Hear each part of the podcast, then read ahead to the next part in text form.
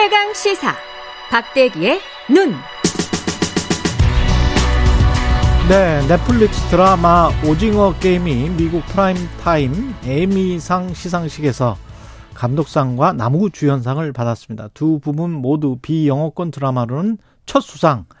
예, KBS 박대기 기자와 박대기의 눈 시간 좀 자세히 알아보겠습니다. 박대기 기자 나와 있습니다. 안녕하십니까? 네, 안녕하십니까? 예, 에미상 소개를 좀 해주십시오. 네, 미국 대중문화계에는 영화로는 아카데미상, 노래로는 그래미상이 있다면 TV 드라마에게 주어지는 가장 큰 상이 에미상입니다.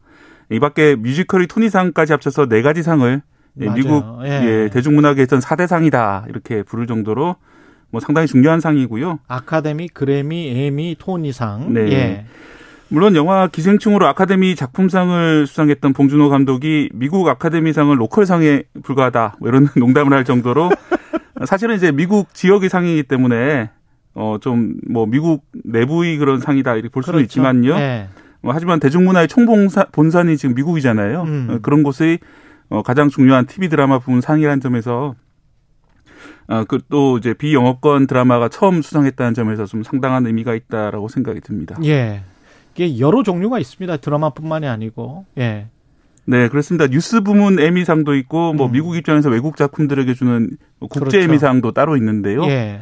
어, 우리 그 최 앵커님께서도 국제 에미상 심사위원을 하신 걸로 근데 이게 에미 에미상이요. 예, 예. 어떻게 심사를 하냐면 아시아 지역의 심사위원들은 유럽 거를 봐요. 아. 유럽 사람들은 아시아 거를 보고 그래서 상피 제도가 있는 거군요. 그렇죠. 상피 제도가 있습니다. 그래서 서로 네트워크가 있을 가능성이 높기 때문에 네. 아시아 지역 사람들은 유럽, 남미 조금 이렇게 네. 보고 유럽 사람들은 아시아 걸 보고 갇혀서 뭐 코로나 19 이전에는 호텔에 갇혀서 그냥 아.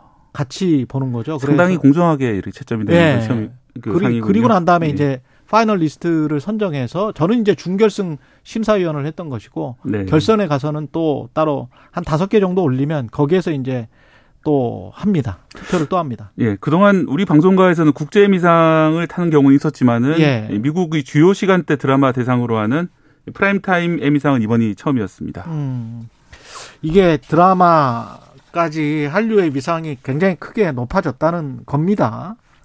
네, 그렇습니다. 예. 이제 이번 작품뿐만 아니라 기생충 같은 수상도 있었기 때문에 어떤 한 작품이 돌출적으로 이렇게 인기를 얻는 것이 아니라 우리나라에서 생산된 다양한 문화 상품들이 예, 널리 사랑을 받고 있다 이런 것들이 입증이 된 사건이고요. 뭐 과거에는 물건 수출 위주였는데 이제는 뭐 문화를 수출하는 단계까지 접어들었다 이렇게 평가를 할 수 있을 것 같습니다. 음. 뭐 관광에도 도움이 될 거고요. 예를 들어서 그럼요. 우리나라 드라마에 나오는 라면을 먹는 모습을 보고 라면 판매도 실제로 상당히 괜찮은 편이거든요. 그렇죠. 네, 그런 네. 식으로 이제 다양한 효과를 내고 있, 습니다 사실 뭐 최근에 무역 수지가 역대 최악의 적자를 기록하면서 뭐 상당히 우리나라 경제 좀 어둡게 생각하시는 분들도 많은데 뭐 그래도 적어도 한류 쪽에서는 상당히 좀 기대감을 걸어보지 않, 걸어볼 수 있을 것 같다 이런 생각이 드네요. 이 소프트웨어 파워라는 게 사실은 선진국의 척도라고 봐야 될 것 같습니다. 저는 네. 꼭 하드웨어 우리가 공장 제조 뭐 이것만 잘한다고 선진국이라고 보기는 힘들고 그런 측면에서 이게 천민 자본주의 이게 사실은 우리나라뿐만이 아니고 전 세계 천민 자본주의의 적나라한 모습이 드러났으니까 그 사람들이 보편적 정서로 공감을 했던 거 아니겠습니까? 네, 그렇습니다. 예. 특히 이제 남자 주인공의 그 직업이 과거에 드래곤 모터스라는 회사에서 일하다가 해고당한 그런 노동자로 나옵니다. 드래곤 모터스는 상징적이죠. 예, 예. 용 자동차 회사라니까 사실 쌍용 자동차 회사를 좀 그런, 상징하는 그런 그, 예, 그런 걸로 보이죠. 예. 뭐 쌍용차 노동자들이 과거에 이제 어떤 고난을 겪었는지는 세세하게 말씀을 안 드려도 잘 아실 겁니다. 또 음. 이제 영화 속에서 참가자들이 밤늦은 시간에 뭐 승합차를 타고, 타고 어디론가 이제 끌려가는 그런 모습도 나오는데요. 어, 저는 이제 새벽에 남구로역 인력시장 취재를 많이 했었는데 그때 이제 승합차가 와서 노동자들을 이제 태워서 어디론가 실어가는 뭐, 음. 뭐, 네명 타세요 이렇게 하면서 사람들 우르르 타고 이런 모습들이 예. 좀 떠오르더라고요. 예. 뭐 그런 거라든지 아니면 이주 노동자 문제라든지, 음. 예, 북한 그 탈출 주민 문제라든지 여러 가지 우리 사회의 어두운 모습들이 잘 담겨져 있고 그런 것들이 좀 세계의 보편적인 공감, 이 자본주의 사회에서 뭐 어쩔 수 없이 우리가 뭐 그 살아가야 하지만은 예. 어려움들 겪는 여러 가지 어려움들을 많이 공감했던 것이 아닌가 생각이 듭니다. 과거에는 이렇게 너무 어두운 거 하면은 한국이 잘못 홍보되는 거 아니냐 뭐 이렇게 걱정하시는 분들도 있었는데 요새 분들은 전 지구인들이 많이 세련돼진 것 같아요. 예, 그렇습니다. 예. 예. 어, 사실 우리나라뿐만 아니라 일본에서도 예. 그 고레다 히로카즈라는 유명한 감독이 계시잖아요. 그분이 이제 일본 사회의 어두운 면을 그린 어느 가족이라는 영화로 깐느에서 그랑프리를 수상했었는데요. 음. 당시 아베 총리가 축하를 할 법한 했는데 별로 축하 인사를 안 했다. 그래서 논란이 됐던 적이 있습니다. 이게 예. 일본 사회의 어두운 사회, 사회를 어두운 모습을 그려서 이렇게 홀대를 받는 것이 아니냐 이런 논란이었는데요. 음.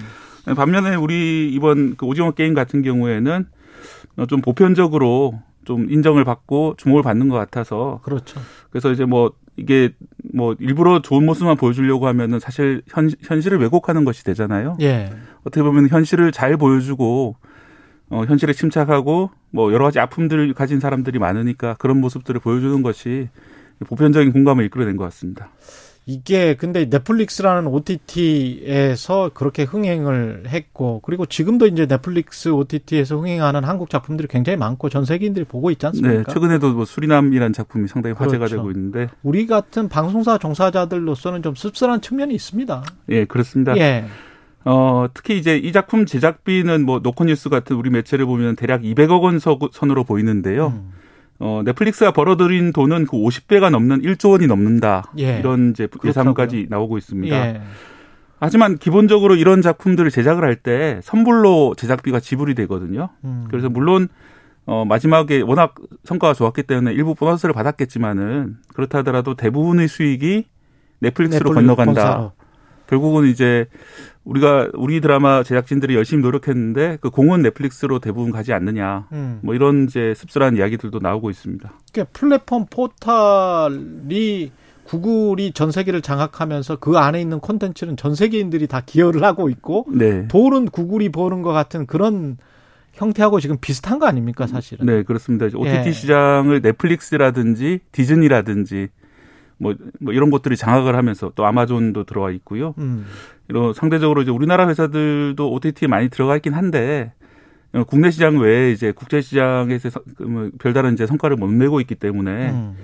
어 이런 것들이 장기적으로 볼 때 문화 산업이라는 것이 그냥 우리는 이제 어떤 작품을 대주는 역할만 하고 실제로 그걸 수익을 얻는 구조는 해외에서 가져가는 그렇죠. 게 아니냐, 특히 미국에서 가져가는 게 아니냐 이런 좀 아쉬움들이 있습니다. 그 국내 OTT도 그렇고 전반적으로 표현의 자유라는 측면에서 확 넓혀버리면 네. 훨씬 더 경쟁력이 좋아지지 않을까 뭐 그런 생각도 듭니다. 저는. 네, 지나치게 뭐 까다로운 심의라든지 예. 뭐 그런 문제도 있을 수 있고요.